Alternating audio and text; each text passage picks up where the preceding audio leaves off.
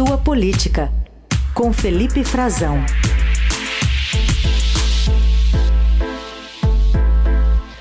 Tudo bem, Frazão? Bom dia. Oi, Carol. Bom dia para você. Bom dia, Heisen. Bom dia, ouvintes. Bom dia. Mais que o bolão da Copa, que está fervendo, até porque hoje tem estreia né, do Brasil, tem bolão para saber quais ministros ou quais nomes serão indicados para os ministérios do novo governo Lula.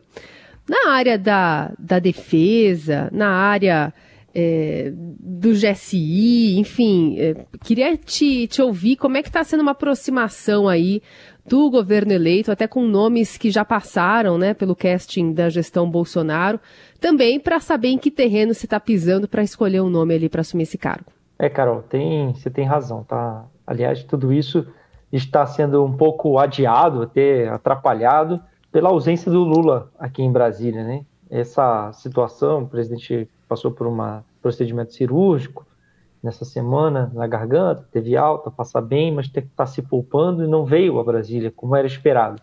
Era esperado que ele estivesse aqui para tomar essas decisões, para conversar com os seus é, mais próximos colaboradores que estão coordenando esse trabalho de montagem do gabinete de transição primeiro e posteriormente também para tomar decisões relacionadas à própria PEC da transição, né, que também está empacada, tem, tem, um impasse sobre o formato, se o PT vai abrir mão de quanto tempo, vai haver um, uma espécie de boa vontade política e uma liberação de gastos, a própria montagem da equipe, né, indicação dos primeiros ministros.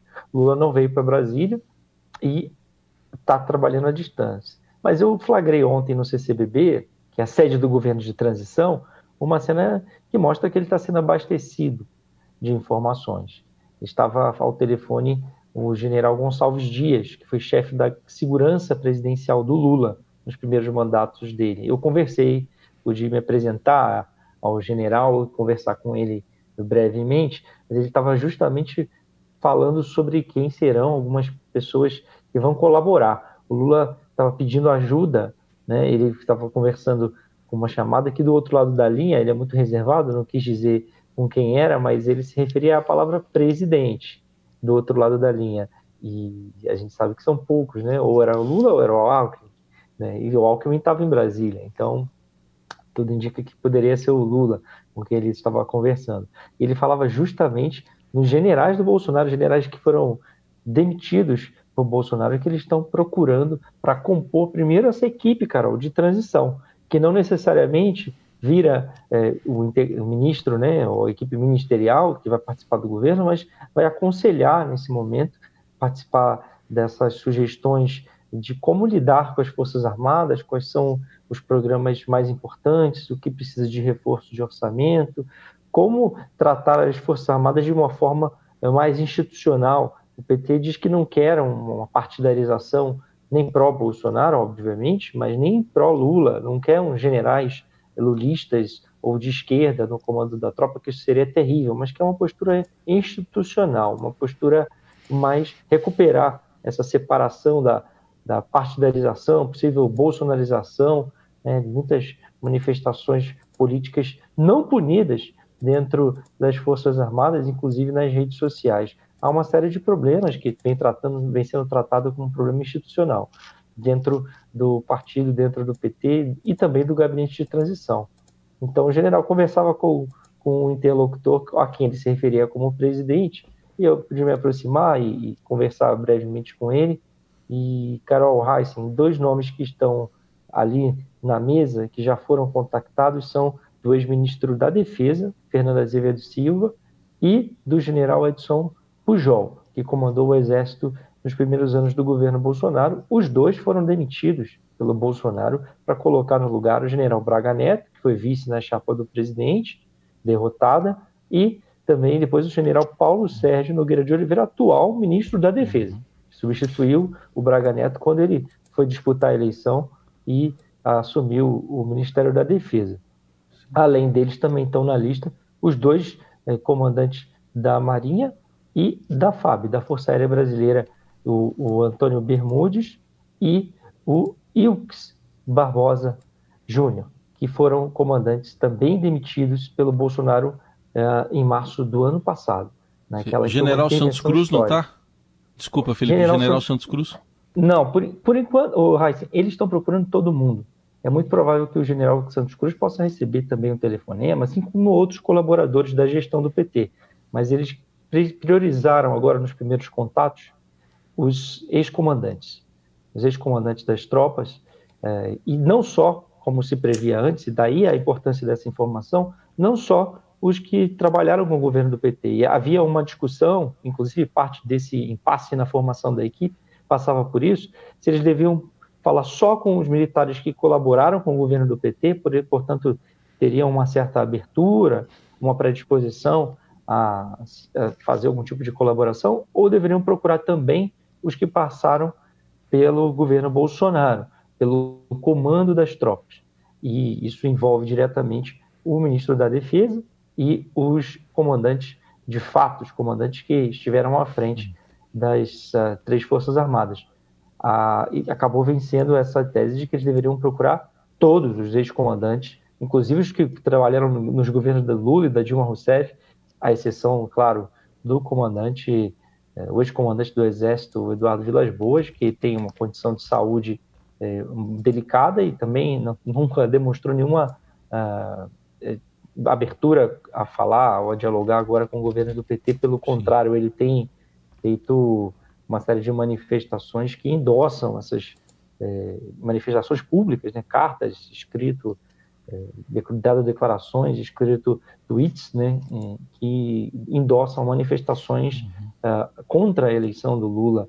Ele é o autor daquele tweet que ameaçou a, a, aqueles nas vésperas da prisão do Lula, né? Dias antes da prisão do Lula, ele tweetou, ainda como comandante, é, dizendo que cobrando é, respeito, né, às instituições e que o, o exército estaria é, ligado ao sentimento de que precisasse se combater a impunidade naquele momento, que foi entendido como uma, uma ameaça ao julgamento que os, os, ministros do Supremo fariam dias depois, e passaram alguns dias, na mesma semana, Lula foi preso, terminou é, não disputando a eleição é, naquele ano de 2018. Uh, agora Lula não, não tem mais as condenações da Lava Jato, os processos foram uh, anulados pelo Supremo Tribunal Federal sob Sim. críticas de muitos dos integrantes das atuais cúpulas das Forças Armadas.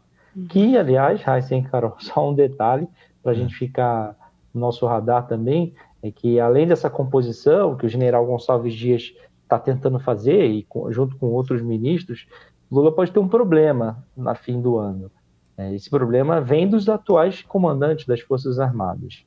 Isso porque está se, está se arquitetando, articulando dentro das Forças Armadas uma, uma saída antecipada do cargo. Isso está em discussão, ainda não foi definido, segundo uh, o Exército, a Marinha uh, não, não, não comentou nada sobre o caso, mas a Força Aérea, a coisa está bem adiantada. O atual comandante já está, inclusive, convidando pessoas para sua cerimônia de transferência do cargo, a passagem do comando, é, que seria nas às vésperas do Natal, no dia 23, uhum. possivelmente, dia 23 de dezembro. É, seria algo que não tem precedente recente também. Sim. Eles, na prática, não trabalhariam como comandantes uh, num governo Lula por nenhum dia, por nenhuma hora. Eles é, optariam por transferir a passagem do comando ou para o mais antigo da tropa, que potencialmente poderá ser o próximo comandante escolhido por Lula, ou por alguém interino que assuma a cada uma das três forças armadas. Repito, na FAB isso já está bem articulado, eu confirmei com pessoas que trabalham direto com o comandante, que ele sim tem essa intenção e já, já fez, já fez convites, inclusive, de pessoas próximas a ele, militares, para que eles é, possam estar em Brasília para passagem de comando dele. Uhum. O, o, Felipe, no momento que a Suíça abre o placar, 1 a 0 para a Suíça contra Camarões, vamos perguntar de Copa para você. Como é que a Copa bate na, na, transição de governo também? Tem trabalho, será hoje lá no CCBB às quatro da tarde? Tem trabalho, tem trabalho, Heisen, sem a expectativa, a preparação era para que o Lula tivesse aqui, né? Como a gente viu, ele não está mas não vai deixar de ter Copa. Vai deixar, vai, o pessoal vai poder até vestir o verde e amarelo. Está sendo reincentivado agora nesse momento. O próprio Lula tweetou recentemente agora pela manhã as bandeiras do Brasil. tem esse trabalho também de resgate né, do PT, de não deixar o símbolo nacional ser símbolo de um partido, de uma facção, uma parte da população brasileira. E eles vão assistir com pipoca e guaraná, não vai poder tomar cerveja é, no expediente. Mas se prepararam um, auditório no Centro Cultural do Banco do Brasil para que o Alckmin, Geraldo Alckmin, vice-presidente eleito, a Gleisi Hoffmann, presidente do PT e ex-ministra, deputada federal, e o Aloysio Mercadante, ex-ministro, os três coordenadores da transição de governo possam assistir ao jogo junto da equipe né, de transição, dos alguns políticos, pessoas que colaboram, e também a imprensa vai poder assistir o jogo com eles trabalhando, né, com um olho no uhum. telão e o outro olho é, nas reações, em como é que se comportam aqui os, os três, o trio que comanda nesse momento a transição de governo aqui em Brasília. Muito bem. E para terminar, Felipe, a gente está de olho nessa nesse day after da decisão ali do ministro Alexandre de Moraes sobre essa multa de 22 é, eh, milhões de reais, né? Já que é, o partido colocou ali ou não respeitou aquelas 24 horas, não apresentou nenhum outro argumento sobre essas urnas que ele questiona e que foram usadas, por exemplo, no primeiro turno para eleger a bancada até do PL de 99 deputados. Queria te ouvir sobre o que se espera para esse dia seguinte dessa decisão do TSE. Carol, essa decisão ela vai no ponto principal que o dói, que mais dói, né, que incomoda mais o presidente do PL, Valdemar Costa Neto. Ela bate no dinheiro, né? Ela bloqueia os fundos e, e aplica uma multa de 22 milhões de reais, quase 23 milhões de reais, bloqueia os fundos partidários da coligação, olha, é, do presidente Bolsonaro. Aí é um problema para o Valdemar Costa Neto, porque tudo que ele queria agora era manejar esses recursos, né? Na próxima eleição, o Valdemar já está calculando uh, como é que o PL vai se, se fortalecer e se expandir na eleição seguinte, municipal, e na eleição de 2026, eleição geral. Essa é a preocupação dele. E, e além disso, tem repercussões para ele mesmo, né? e para o, o, Carlos Rocha, o, o engenheiro que assinou a peça técnica que foi apresentada pelo partido, a consultoria que fez essa auditoria capenga, mas uma operação tabajara que foi rapidamente desmontada dizendo que as urnas não seriam identificáveis, que não teria como é, vincular o voto né, a cada uma dessas urnas e pedindo casuisticamente, de uma forma muito parcial, uma anulação da eleição parcial só de algumas urnas e só no segundo turno, que inviabilizaria, uh, a, inviabilizou a análise uh, da peça, teve a inépcia declarada pelo Alexandre de Moraes, por ser totalmente parcial, são as mesmas urnas que foram usadas nos dois turnos. E, Carol, uh, além dessa questão, que é muito grave, o Alexandre de Moraes uh, foi num outro ponto que dá, a, a, vai, certamente uh, dá para vincular e fazer uma leitura política dessa decisão, de que ele, isso sai no momento em que os manifestantes estão nas portas dos quartéis e também continuam bloqueando estradas pelo país, e isso incentivaria esse tipo de atitude. Aliás, parece que seria aquele Rudolph Giuliani é, do Trump, que foi as nos Estados Unidos para o Trump, foi o, o, o ex-político, né, ex-prefeito Giuliani, que não conseguiu vitória na justiça, com peças também ineptas na justiça americana, tentando questionar as eleições a favor do Trump, tentando anular a eleição do Joe Biden. Seria o PL fazendo esse papel aqui, que, que teve o Partido Republicano lá, tendo aqui o, o PL e seus advogados. E agora com repercussões jurídicas para eles e com a leitura política também de que isso serviria para dar combustível às manifestações. Manifestações essas que poderiam ser punidas, né? precisam ser punidas, precisa de uma atuação eh, mais urgente e mais dura das forças do Estado, porque, como a gente viu, tem um vídeo, inclusive, reportado pelo jornal Globo, muito tocante de um pai que tentava levar o filho para uma cirurgia, correndo o risco de perder o olho. Ele relatou e as pessoas não liberaram a passagem dele de uma forma muito cruel. Eu já tinha visto isso no primeiro turno, é, no, ah, no, após o segundo turno. em Santa Catarina também uma mãe com um filho é, em febre, um estado grave, tentando se locomover e também não teve a passagem permitida por manifestantes lá. É, é. Os estados, agora no Mato Grosso e em Santa Catarina, dois que tiveram uma votação expressiva por Bolsonaro, tiveram uh, uma participação grande dessas mobilizações hum. golpistas e que estão se transformando em atos até de terror, né, com bloqueio de estradas e atos de violência, queimando caminhões. O uhum. Estado precisa agir nesse caso, né, Carol e Raiz. Vamos ver se vai ter bloqueio às quatro da tarde também, né? Ou o pessoal vai dar uma liberada ali para assistir o jogo. Pessoal de amarelo no é. quartel, na porta do quartel comemorando é. também. Então, falando a intervenção já, já rolou, de alguém. A intervenção do Tite na seleção, vamos ver. É, rolou fake news aí, Raíssa, de que iriam montar telões na frente dos quartéis. É. já para o pessoal é. poder é. ficar lá mobilizado, né? É. Mas até nos quartéis, o, o eu, ontem eu conversei com um general é, da cúpula do, que estava aqui em Brasília uhum. e ele me comentava sobre essa situação. Né? Ele entende que até dentro dos quartéis o entendimento era de que não procede esse, esse argumento do PL, não há que, qualquer questionamento, eles, a, transição está sendo tocada, eles entendem Sim. que a eleição se deu dentro de normalidade, que as urnas são identificáveis, que, que dá para achar os votos, que não que o problema que se localizou não não macula a eleição. Eles sabem disso. Eles queriam é que só acham que tem muitas críticas à justiça, ao Alexandre de Moraes.